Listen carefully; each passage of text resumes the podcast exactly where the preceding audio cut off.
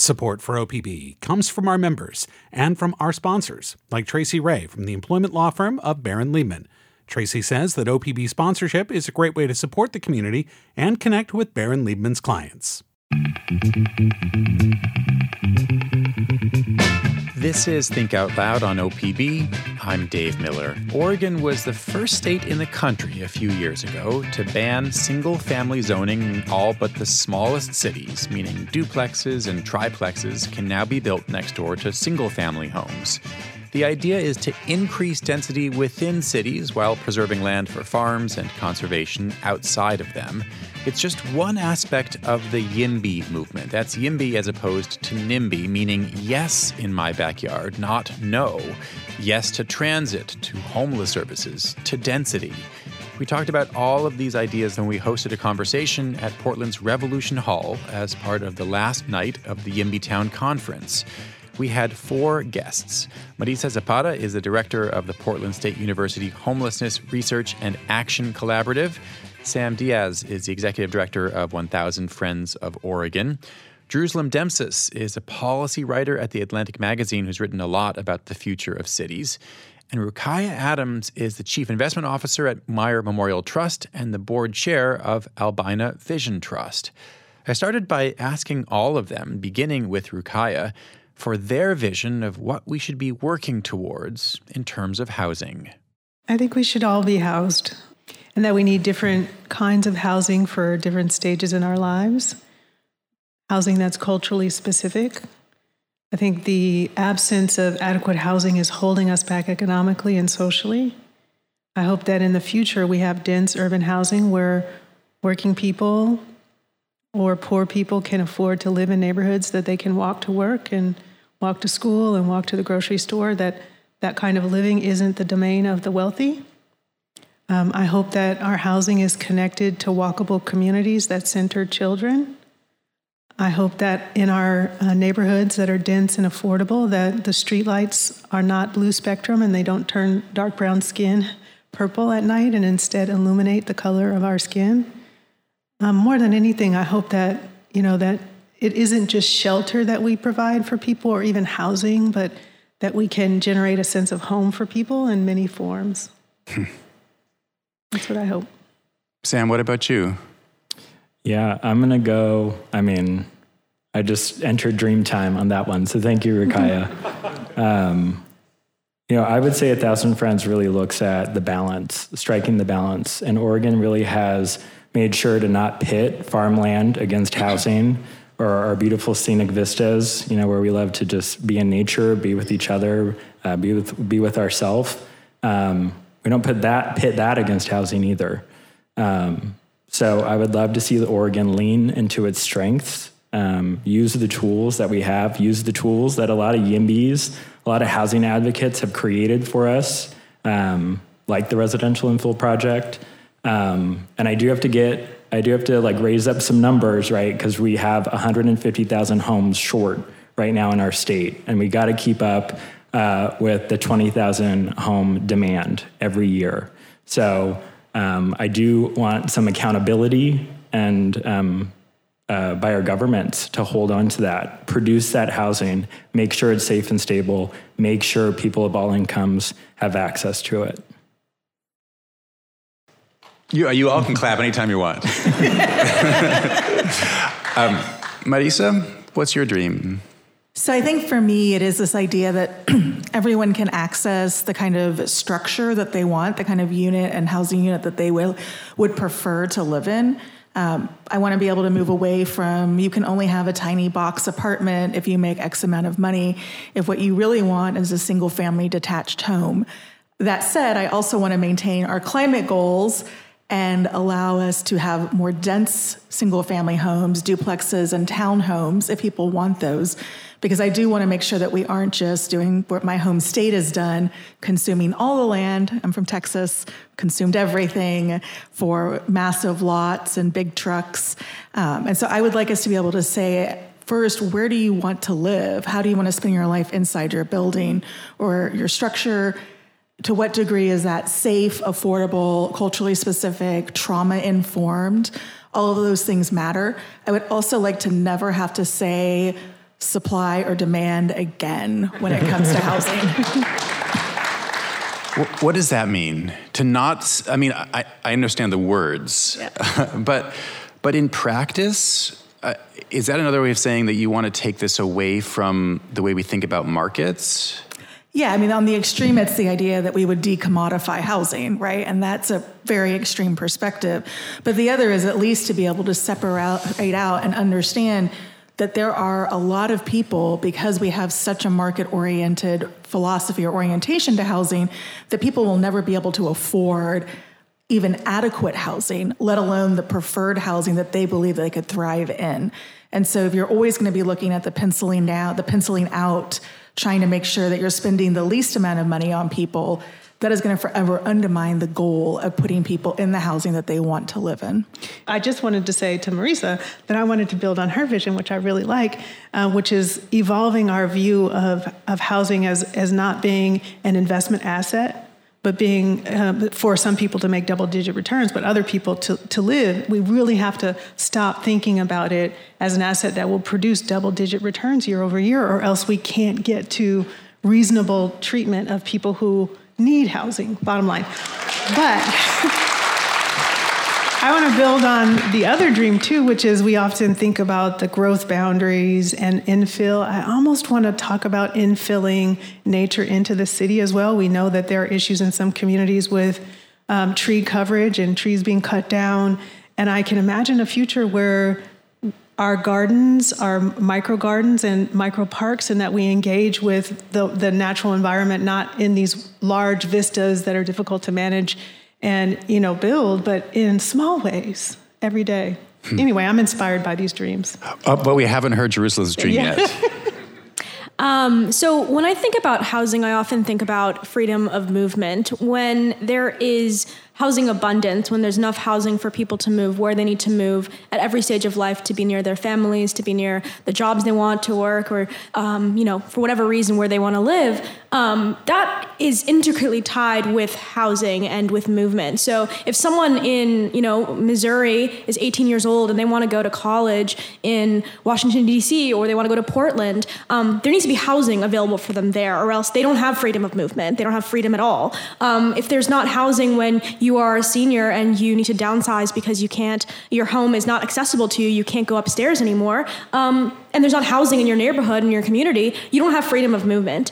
And so to me, the dream is that there is housing abundance, that freedom of movement exists for everyone, and that you're not constrained um, about how you want to structure your life and the structure of your family's life by the fact that um, the only kinds of homes we're building are for one specific set of dreams that only apply at one point in life for some people. So I think that's that's what I conceptualize.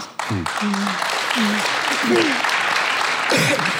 Mm. um, Rukaiyah, I want to go back to you. I, I thought we could get a little bit of history. I'm curious what you see as the most important pieces uh, in terms of Portland or Oregon housing history that, that brought us to where we are now. Sure. Thanks for the question. I, I think a lot of people don't realize that housing and housing affordability and availability have been a problem from for Portland since its inception. Uh, before the city became one, when Portland, East Portland, and Albina combined um, after around nineteen hundred, nineteen twenty, we didn't have a dense, affordable central city housing when the wartime boom kicked off in Portland as we were shipbuilders and Uh, contributing to the to the war effort. The federal government at that time, around around the time of World War One, wanted the mayor of Portland to establish a housing authority to receive federal dollars um, in order to build what we would know today as pre-war housing. A part of the reason why Portland doesn't have a lot of that housing is that wealthy developers and business people didn't want dense, affordable housing in the central city, and so the way that they avoided that was by not having a housing authority at all. Portland didn't actually get a housing authority until nineteen forty-one. By that point, Vanport was already built. And for the folks who are not from Portland, Vanport was an affordable housing development that was built in the floodplain that was the intersection of the Columbia and the Willamette River. Thousands of people were displaced when the rivers flooded and those homes were destroyed. And we think of Vanport as a natural disaster. Fundamentally, it was an affordable housing disaster. right? So this issue of Portland not having enough affordable housing was there from the very beginning of the city. The issue of, of having wealthy people control the access to housing was an issue in the very beginning. Portland had scow villages where people lived in tenements on the river for decades. Thousands of people lived there. Um, Giles Lake, which is where the Pearl is today, was basically a marsh, and there was an affordable housing development built there. So we've had this issue of needing more affordable housing and having relatively few people control access to the construction and development of housing. So this isn't a current issue for Portland. It's an issue that we've had since the city was formed. And the exciting thing about this moment is that we're finally acknowledging, we're reckoning with that history and saying that that's not the way that we want to be going forward. But for the young folks in the room, this didn't happen in the last ten years. My family's been here for seven generations. There has never been a generation that didn't have an affordable housing problem. Sam, you're at one thousand Friends of Oregon, um, a nonprofit that is intricately tied to statewide land use planning and, and really mm. well known for Senate Bill one hundred that Governor McCall signed in nineteen seventy-three, um, which was more about preserving farmland than preserving a livable climate. I don't think that was a phrase that was that people used a lot in nineteen seventy-three. I don't, I don't know. Maybe it was. Uh, but I'm curious if you think statewide land use planning goals have cu- kept up with the most pressing issues that we have now. If if statewide and then pushed down to all the different localities that manage, you know, urban growth boundaries and and land use, if it's set up for twenty-first century problems. So I, I will say, so for those who may not be familiar, um, the statewide planning program includes nineteen goals and guidelines. One of them is focused on housing, um, and so I'll, I'll dive into that. Um, and it requires local jurisdictions to produce abundant, diverse, affordable housing. Um, it calls out Oregonians at all income levels. Um, and that is really the kicker. That's the state. That's the statewide floor for all of our cities and towns to to really uh, develop and and take take ownership of allowing and producing housing. Um, whether that's uh, zoning changes or whether that's funding and financing mechanisms. Um, That's that's really the responsibility, right, of the cities and towns. The state comes in with carrots, so in the form of competitive grant programs, um, planning grants um, uh, by formula, and sometimes a hammer. Although I think we have seen the state legislature start to bat away some of the authority that the director of Department of Land Conservation Development, which is the state agency that really guards and enacts the statewide planning program, they're charged with, right? The director, year after year, gets slapped on the wrist saying, you know what, you can't bring that appeal. You can't come down hard on cities and counties. And so it's in this in this role, I've been able to talk to director after director after they leave the department, right? You know, kind of all the directors in there like, yep, the legislature uh, took away my authority to bring an appeal uh, for cities and counties. And so I do think that there does need to be an enhanced authority, and we really need to empower the department, the state department, to have enough have enough resources um, and have enough authority to make sure that cities and towns realize Goal ten's obligations. Um, if not, right, that's where one thousand Friends come in as the watchdog, and we're actually currently intervening in lawsuits in Hood River in Eugene because a bunch of neighbors are bringing forward lawsuits because they don't like duplexes, they don't like triplexes, and so one thousand Friends is serving as the watchdog group. We're also, you know, I think cre- co-creating solutions for what infill can look like, which is what you see in residential infill project here in Portland, Better Housing by Design, and the state state analog, right, House Bill two thousand one, which requires all medium-sized cities to require that. So now we're saying, okay, State Department, cities and towns, your hands may have been tied, but here's the gift of infill, make it happen. I think what, what's tough for me on this this front of the land use system goals, um, I'm a goal one person, that's community engagement, also like goal ten, housing, um, isn't so much do they need to be redone, it's that the D L C D, the Department of Land Conservation and Development, for reasons that Sam is articulating, doesn't actually implement them to the degree that they could be, right? And so I don't know that we've had a chance to see if we actually use sticks what it would look like to have housing be produced in the way that Goal ten states it should be produced. Um, and so I always hesitate a little bit to say, let's, you know, take down the goals and reimagine them. I'd rather just see us actually try to implement them more strongly. I want to um, turn to the the zoning change, um, that because Oregon was the first state in the country, um, I think fo- followed by California relatively recently, um, to get rid of single family zoning basically in, in everything but the smallest cities statewide. Um, Jerusalem, what does this say about, and it's worth noting just briefly that that the state did this before the city enacted this. The city had been working on it for a couple of years, and eventually the state did it, and then the city has its own sort of system that follows. What does this say, Jerusalem, about the power at the state level as opposed to the local level or the federal level to to set and change housing policy? Yeah, so I think the first and most important thing to understand is that the only power localities have are, is the power that states give them. The only powers enumerated by the Constitution of the United States are to the federal government and to the states.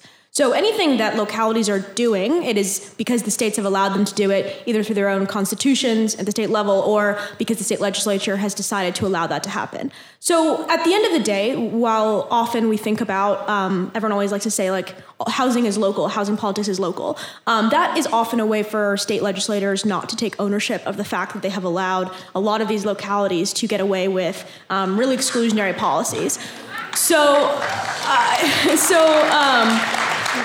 and I think it's really important to think about why we would want the state to be in charge of a lot of these decisions. The, the, the important thing is that when you think about who is affected by whether or not housing gets built, it is not just the people who are currently living in that city. And so what you want to do is make sure that the, that the decision-making body, that the political body that's deciding whether or not housing gets built or how it's planned is encompassing many more of those people, because it's relevant to people right outside of Portland or in a suburb of Portland that another suburb is building housing, because you're not just going to stay in the place that you're living for your entire life. People move, and there are future people who don't have a voice or a say. And so when you move the decision to the state level, it encompasses more of the people that are going to be affected by the lack of housing that exists in many of these exclusive cities and suburbs. And secondarily, I think um, one big cost that a lot of people don't realize is that when housing isn't built, when you create um, this massive shortage we're seeing not just here in Oregon, but also across the country. We're facing a shortage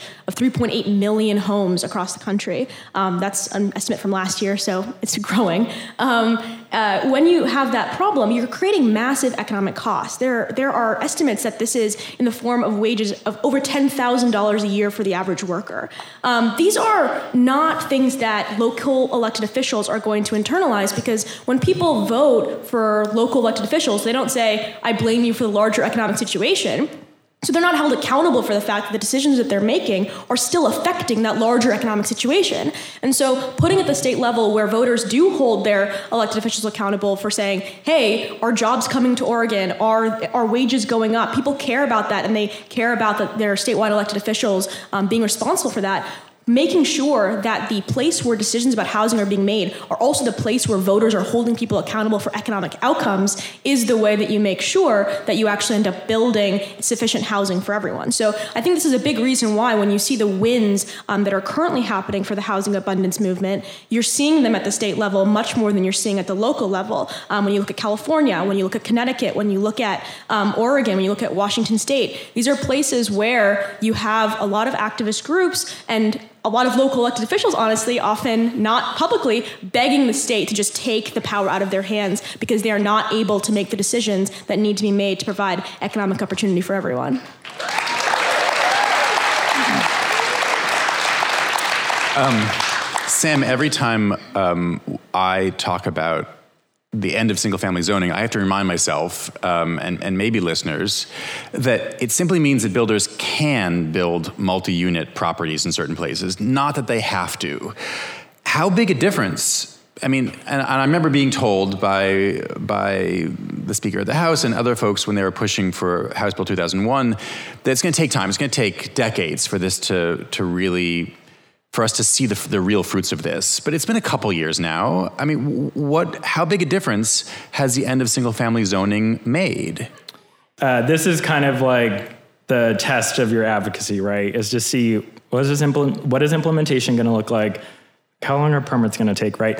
So um, this is the latest uh, from the city of Portland. Again, for those who may not be familiar, uh, Portland City Council adopted residential infill project, uh, removing the ban f- uh, uh, for duplexes, triplexes, fourplexes, and because of an amazing mega coalition, I'm sure a lot of people here um, were part of that, and in that meeting uh, gave two extra units if you're permanently affordable, right? Because we can't require it. There's a state preemption that says cities and towns can't require affordability. So let's do a bonus instead and make our Proud Ground or Habitat for Humanity partners competitive in this market. So the numbers um, from, and again, residential infill project became effective August twenty twenty-one. Um, and this is to February, so seven month seven month snapshot. Um, A D Us, um, thirty-six, duplexes ten, triplexes nine, fourplexes seventy-two. So that's three hundred seventy-one homes people are building right now that could not be built without these zoning changes. I would say that that is a, a strong start. Hmm. But I think that the, the flip to that is that three hundred seventy-one is number of units. It is also not so many units to be terrified. And so I think that that was one of the counter arguments we were hearing, was that there was this great meme that went out. Someone made a Trojan horse and put it on top of a map, and then they had housing units falling out of the butt of the Trojan horse onto the city of Portland, right? That we're going to be buried in housing units. Well, but it, so it's easy to make fun of that flyer, but it, maybe it also makes sense to reckon with the fears behind it. Absolutely. Um, because, and...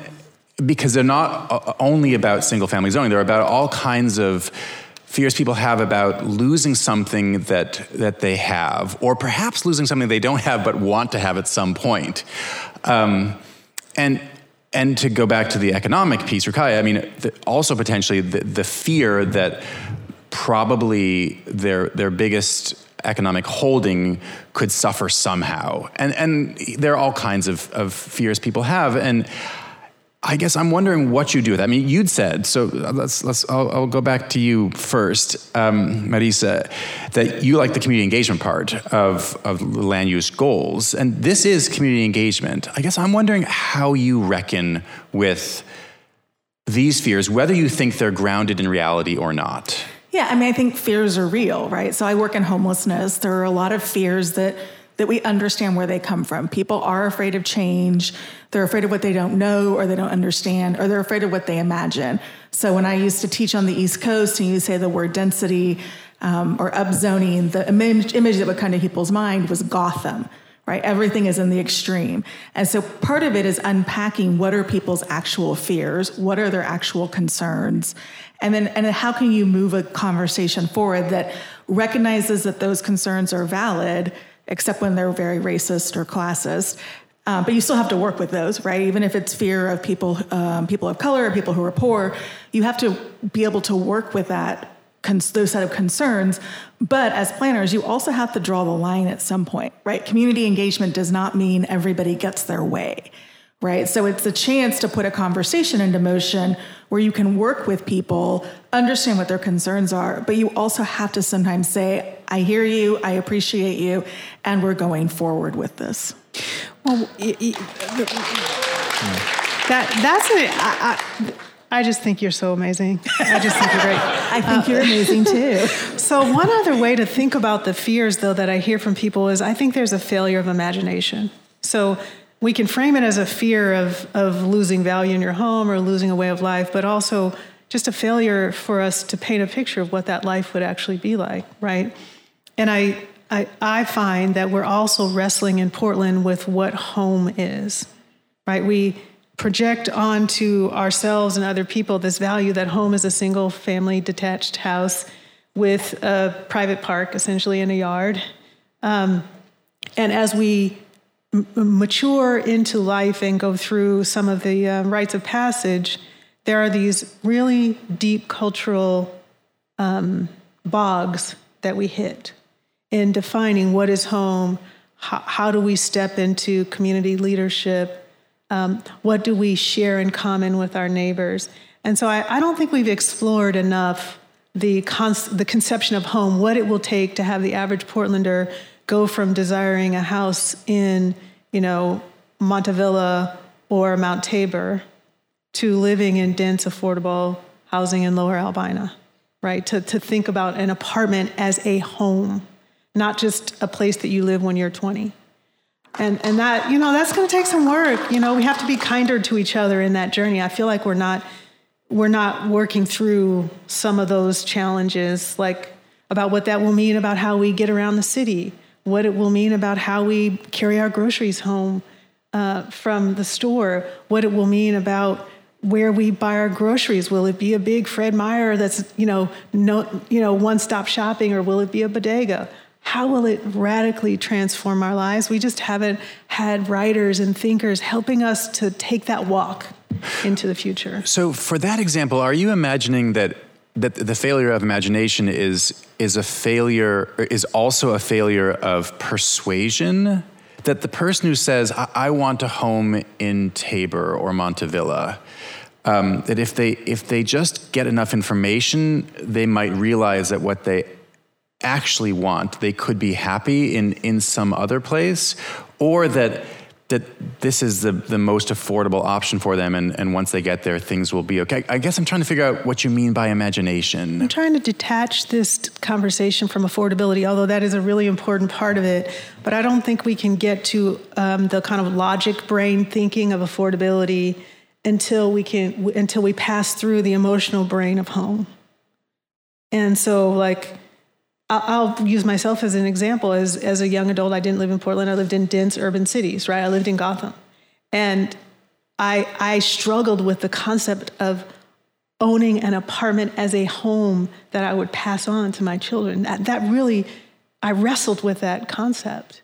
So I just think that there's something in this American imagination, maybe maybe even our human imagination, that needs some guidance. There's some tenderness in there that we're missing in this conversation, in my opinion. But I, I, I, it could just be me. Um, but I but I get the sense that as people age, and for example, my mom is at a point where she doesn't need a four-bedroom house, uh, you know, Portland, a traditional four-bedroom house. And so getting her to think about what life might be like on the tenth story of, of, of a multifamily building is a deep personal conversation to have with her before we even get to the affordability question. Mm-hmm. So I, I just think there are some, there's some tilling that we have to do in the spirit as we approach this. I also think we have to provide some space in the town square for us to engage emotionally, like to actually engage each other emotionally on this issue of home, which we we we talk about houselessness and neighbors, but we're actually not engaging each other emotionally about the consequences of not having enough housing for people.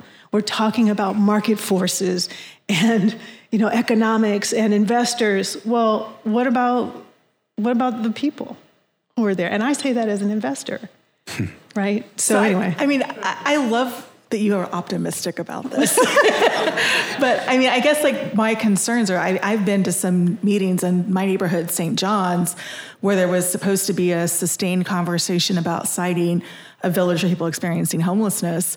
And I had actually taught a land use class right before I went, where I'd been talking about the language that was used in the nineteen twenties to talk about how to exclude people with zoning code. And, you know, language around, the, you know, racist terminology, language around health and disease and cleanliness. And I went to this Saint John's Neighborhood Association meeting, and it was in the bottom of a church. There were several hundred people packed in.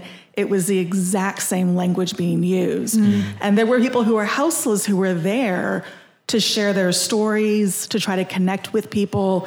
And the abuse that was hurled at them makes me want to be, to re- rely on the law, to rely on our policies and say, whose labor is this to actually do? Right? I agree with you, right? We should be able to connect as human beings. But at the same time, we have to actually get housing accomplished. Mm-hmm. Rapidly and urgently. And that to me is where our policies and laws can yeah. come in. Yeah. But I love your optimism. That's Marisa Zapata, the director of the Portland State University Homelessness Research and Action Collaborative. We have much more from our recent conversation from the Yimby Town Conference after a short break. This is Think Out Loud on O P B. I'm Dave Miller. If you are just tuning in, we have been listening today to a conversation we had about housing, justice, climate change, and more. We recorded it at Revolution Hall in Portland on the last night of the Yimby Town Festival. Our guests were Marisa Zapata, the director of the Portland State University Homelessness Research and Action Collaborative, Sam Diaz, the executive director of one thousand Friends of Oregon, Rukaiyah Adams, the chief investment officer at Meyer Memorial Trust, and Jerusalem Demsas, a policy writer at the Atlantic Magazine.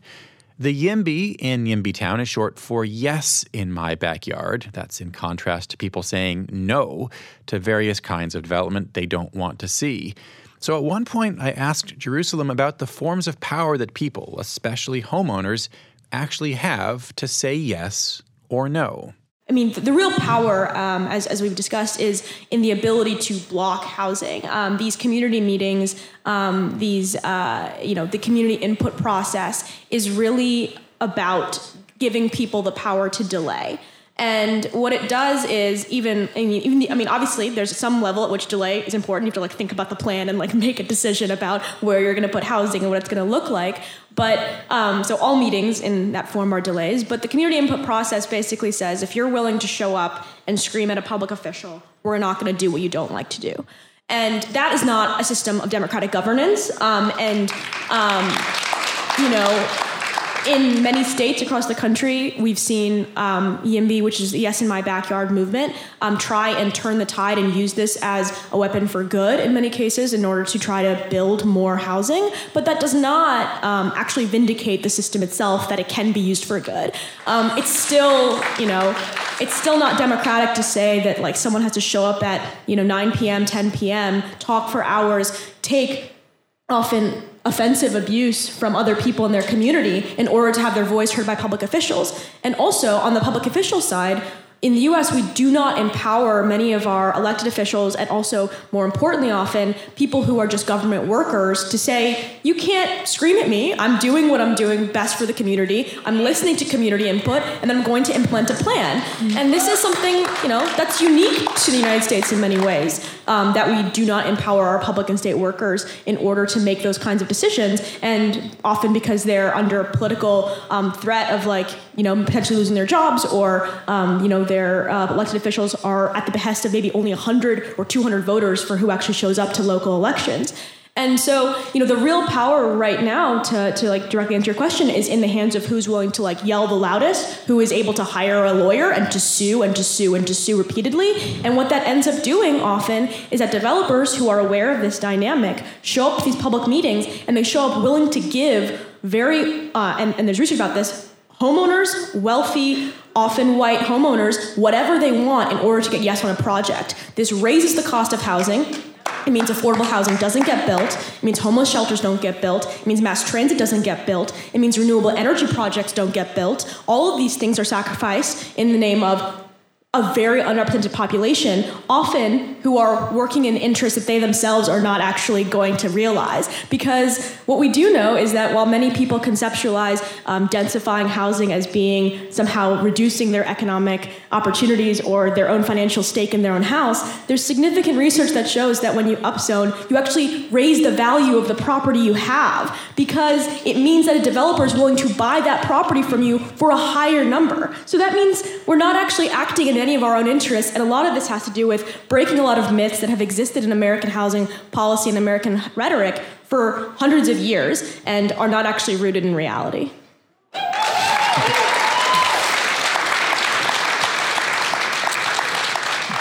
Do you have a prescription for how to amend the process you just described so that there would be some version of meaningful public input, but meaningful not, public input is voting. But, meaning voting, and then representatives pass laws, and yeah. then and then if some project then passes muster. But but for example, so you you've also written about the National Environmental Policy Act, which which you've argued has, has been used improperly or maybe cynically to block various kinds of projects, including you know um, solar farms and and things. Um, It's also been used, it's been being used right now to, to delay the, the I five expansion um, that, that Aaron Brown is, has, has helped to to delay. Um, he doesn't want to get rid of the National Environmental Policy Act and, and, and make it so there's no requirement for an environmental impact statement. I guess I'm wondering how you keep what you like. And, and voting is a way, but, but in our system, it's not the only way. And it doesn't seem like you're saying get rid of NEPA. Um, I would get rid of NEPA, honestly, but uh, sorry, Aaron. Um, I, I think I think there there are a few things here. One is just to take a step back here. Um, I don't know if anyone in this room thinks that the United States is the best at making environmental protections, um, but that is not correct. Um, other countries, a lot of our peer countries, are able to do this without having a system of environmental protection that relies on lawsuits and that relies on individual people using lawsuits. And I mean, who's going to do that unless you're just extremely wealthy, extremely connected? And you know, I'm, I'm glad that Aaron is doing that for, for good in this case, but that still does not like vindicate the process in any way. And I think that what we see when we look at other countries who are able to in, instill environmental protections is that they have created an administrative state that empowers state officials, that imbues them with the guidance and goals to protect the environment and make sure that they themselves are responsible. And then people have elections, because it, I, I just think that like in general, what we want is that we want to vote for candidates, we want to see how they perform, and then if we like what they do, we keep them in office. And if we don't, we vote them out. And we don't want a system of governance where I'm forced to think every single day about what is someone doing? Am I tracking these meetings? Am I going to these local elected officials' meetings all the time? Do I have to hold them accountable on a daily, weekly, monthly level? That's not a way of living that most people want to, to do. They don't want to think about politics like that. And so to create that world for people where they can spend their time with their kids, with their friends, with their, you know, doing fun things in Portland, um, you know, that requires creating a system of governments that runs without constant monitoring, because what we know is that if it requires constant monitoring, the only people who are doing that are wealthy individuals, and that does not provide a future that is actually accessible for everyone. Jerusalem, I just want to say that you have killed the soul of every Portlander tonight. I don't know how much you know about Portland's connection to advisory groups and boards and Sorry. the deep need that we have for us to be on sixty-five million things at one time. Um, I, I, I think it goes too far here, and I think that we do get very confused about the amount of power we actually have in our neighborhood associations and on our advisory boards. Um, they are advisory. Right? We have very limited actual power because devolving power in this country to shared governance structures is actually quite hard to do legally. Um, I do think that there is a role for sustained community engagement, though. I'm not sure that it's, you know, it's, it's the public meeting has its own role, but if we're talking about doing the emotional work that Rukaiyah is talking about, the community building, there is a space for that kind of engagement. And I do think that having community members who are monitoring things that are happening can be powerful. And there are models on how we do that in ways that can create more inclusive and equitable structures, right? So thinking about how you schedule things, how you engage with people, whether you're being able to pay people, there's training programs with organizations to build capacity, right? But the idea that everyone should be able to go to a zoning meeting, of course, is absurd. Nobody has time for that unless you're in Portland and a professional volunteer. I have never I've never lived at any place where I have met so many people who know, one, what a land use planner is and knows exactly what the setback rules are for every single neighborhood. They literally read these things at night for fun. Um, and, you know, we want to believe that does something in terms of our citizenry and our sense of community. I'm sure it does, but it isn't going to overcome these more inequitable issues. I do think there are ways, though, to keep people engaged. It just looks differently than, say, the zoning meeting. Because, God, I don't even want to go to a zoning meeting. I'm a planner. Um, so I want to, Marisa, I want to actually go back to what you were talking about earlier in terms of the our current case study of where homeless camps should go. Um In twenty sixteen, I, th- I think my timeline is right. You, you can correct me if it's wrong. In twenty sixteen, Portland voters passed a two hundred fifty-eight million dollars housing bond. In twenty eighteen, metro area voters passed a six hundred fifty million dollars affordable housing bond. Then in twenty twenty, voters said yes to Metro's supportive housing services tax. The plan was for all these different governments, a bunch of cities, three counties, um, to get together and and work together to solve a, a really complex problem or series of problems. And then the pandemic happened, and a terrible problem of homelessness got way worse, um, and in many ways way more visible.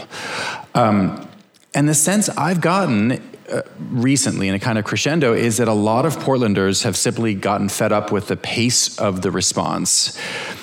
How worried are you that that now folks who voted for all of these things, say, and, and for whom YIMBY would have been the answer two and a half years ago, now the, their default answer is is no. I'm fed up. Get rid of all of them. Yeah, I mean, I'm terrified.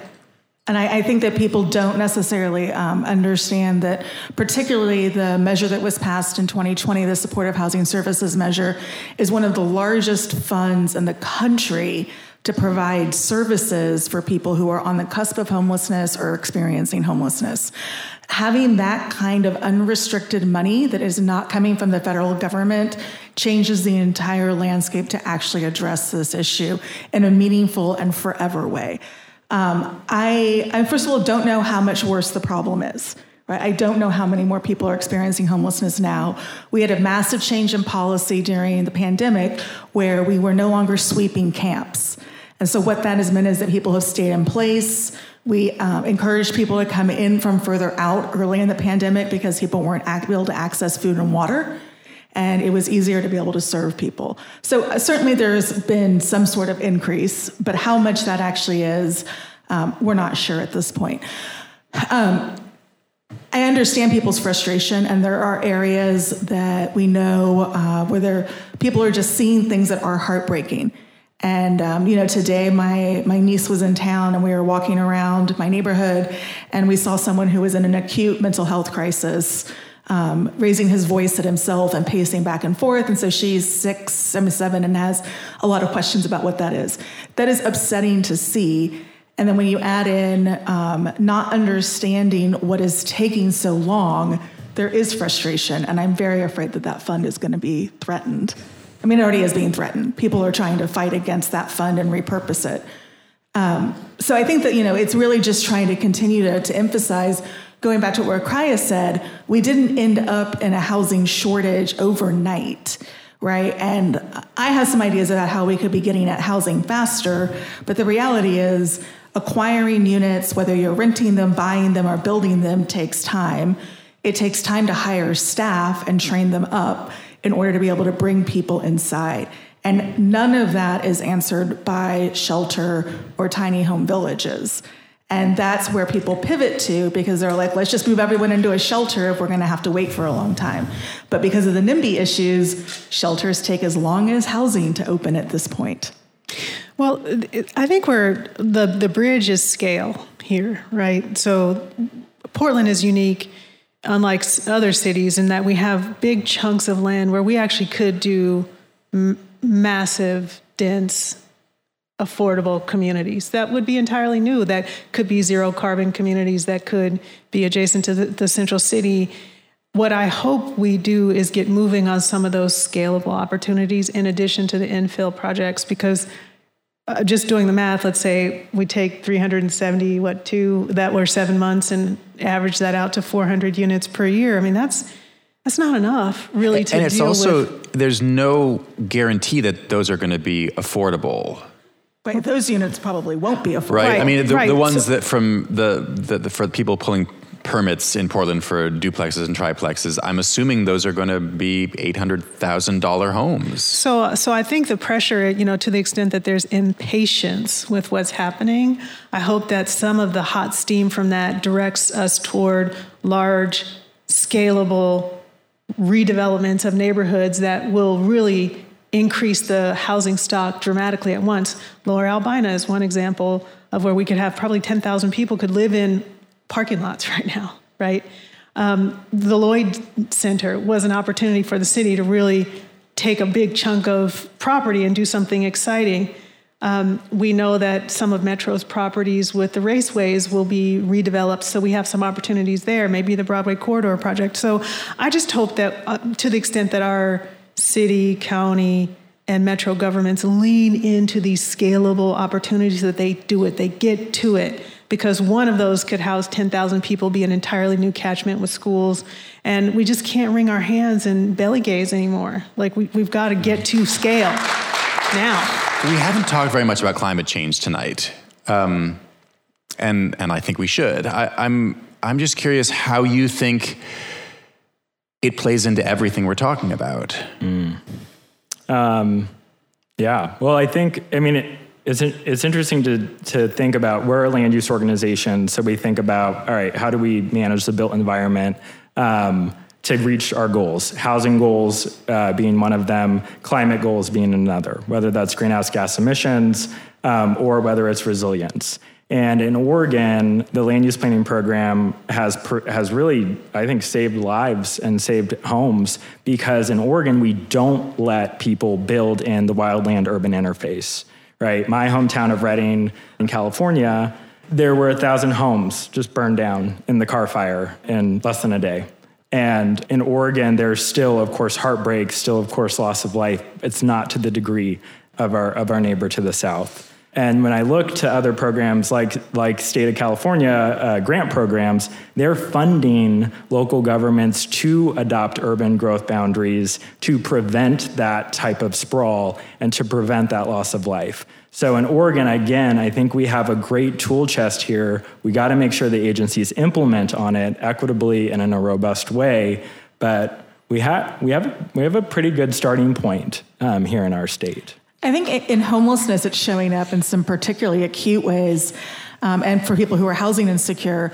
So during the last wildfires, um, we discovered, because one of our, our staff members was volunteering at a Red Cross shelter here in Multnomah County, that they were turning away people who were homeless, who um, had evacuated from the area because of wildfire smoke.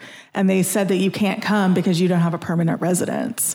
And we're sending them, they were supposed to be sending them over to the county shelter that was next to them doing emergency things. Um, but actually some people ended up le- leaving and going back outside. And so people are trying to survive in their camp still. We of course know that people lost their homes, particularly in these areas down south in Oregon.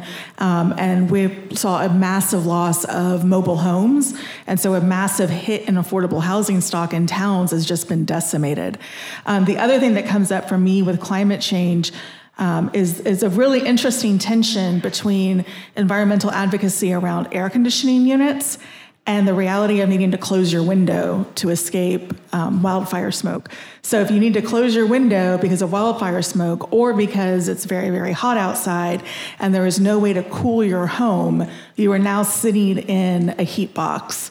And we don't talk about that a lot, right? People get really snotty with me. Oh, well, just because Texans love their A C. And I'm like, no, I'm asthmatic. And air conditioning is is a life force for me. And so thinking about the ways that we even build our housing units and what we expect out of them in terms of climate change. I like to build on that too. In the work we're doing with Albina Vision, there's some thinking about how we can plan, again, dense, affordable central city housing uh, in a way that's climate resilient. How can we actually use our planning and development to ward off some of the, the heat-related issues that we know are coming, um, and climate change issues. So that that's a design issue and planning issue, but also as we place more people in the central city, then folks are not taking, having to drive out to the edge of the city. And so you don't have as many cars on the, on the road.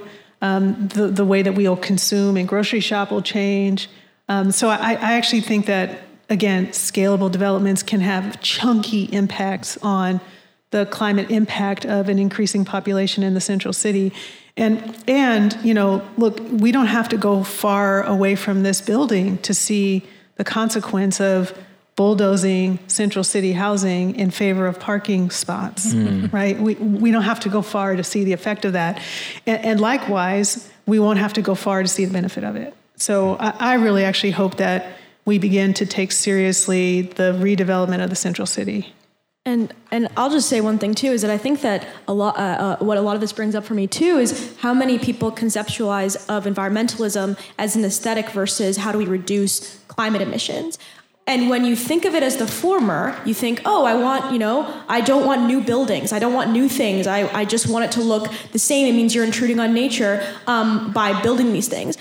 what environmentalism really is, is you're building new climate-friendly buildings. These are not going to look like older buildings because the older buildings are not climate-friendly. So they're going to look different. It means you need to make sure that they are uh, have capacity for central A C. Across the country, a lot of places that were not building the types of homes that would have central A C, whether this is in the Northeast or here in Portland, um, now that climate change is changing how hot summers get, they're built environment is not equipped to just easily and simply put in a new unit, um, an A C unit, um, efficiently in any way. And so the, the real problem here is that if you have an idea in your mind of what conservation environmentalism looks like as being very pastoral, you're going to become opposed to the very solutions that are necessary. They're going to look like wind turbines. They're going to look futuristic and, and uh, solar panels. And, you know, uh, the neighbors to the south in, in, in California, their version of NEPA, the uh, uh, CEQA, they're using, uh, many people are using that to stop things like bike lanes in favor of parking lots, to stop things like solar farms, to stop things like wind turbines.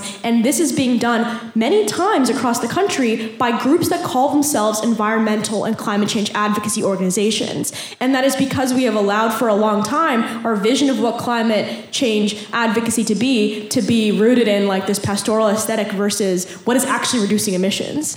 Uh, yeah. Yeah.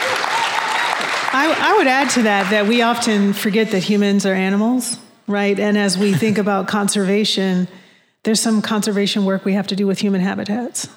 And that we can take some of the pastoral frameworks, uh, uh, land use structures, land banking, those concepts that we use for wild spaces, and begin to think about how we might apply them to the human to the human habitat and, and, and change the way that we live. Can you imagine conservation for, for us? Can you imagine black folks leading that? Because we're up to it. We're up to it. Right? Let's leave it there. Rukaiyah, Jerusalem, Sam, and Marisa, thank you very much. Thank you.